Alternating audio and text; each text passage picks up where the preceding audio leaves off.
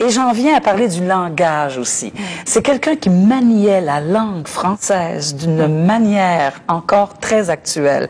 Bien sûr, il y a les pièces en alexandrin, mais il y a les pièces en prose. C'est ce qui nous permet d'assister à une scène d'une drôlerie totale dans Le bourgeois gentilhomme, où cet homme ne sait pas s'il parle en prose ou en vers.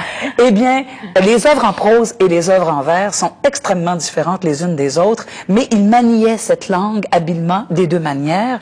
Et particulièrement dans ses œuvres en prose, on a une langue directe, très courte. Il faut, faut voir les dialogues chez Molière. Il y a parfois des grandes plages, mais très souvent c'est une ligne, une ligne, une ligne.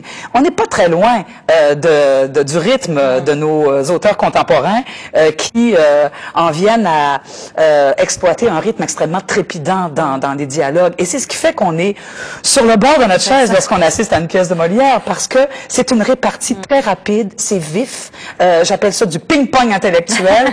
On se répond et ça demande de la part des acteurs une vivacité intellectuelle également. Et il faudrait pas non plus minimiser, lorsqu'on est metteur en scène, l'importance du jeu physique.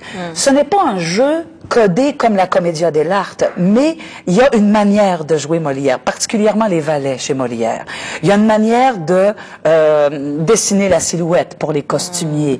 Il y a une manière euh, euh, de, de, de, de, bouger le bras, de regarder de travers, de faire des apartés, de parler dans le dos de quelqu'un, les coups de bastonnade. Il y a- Tout il y a- ça est commandé par le texte. tout ça est commandé par le texte.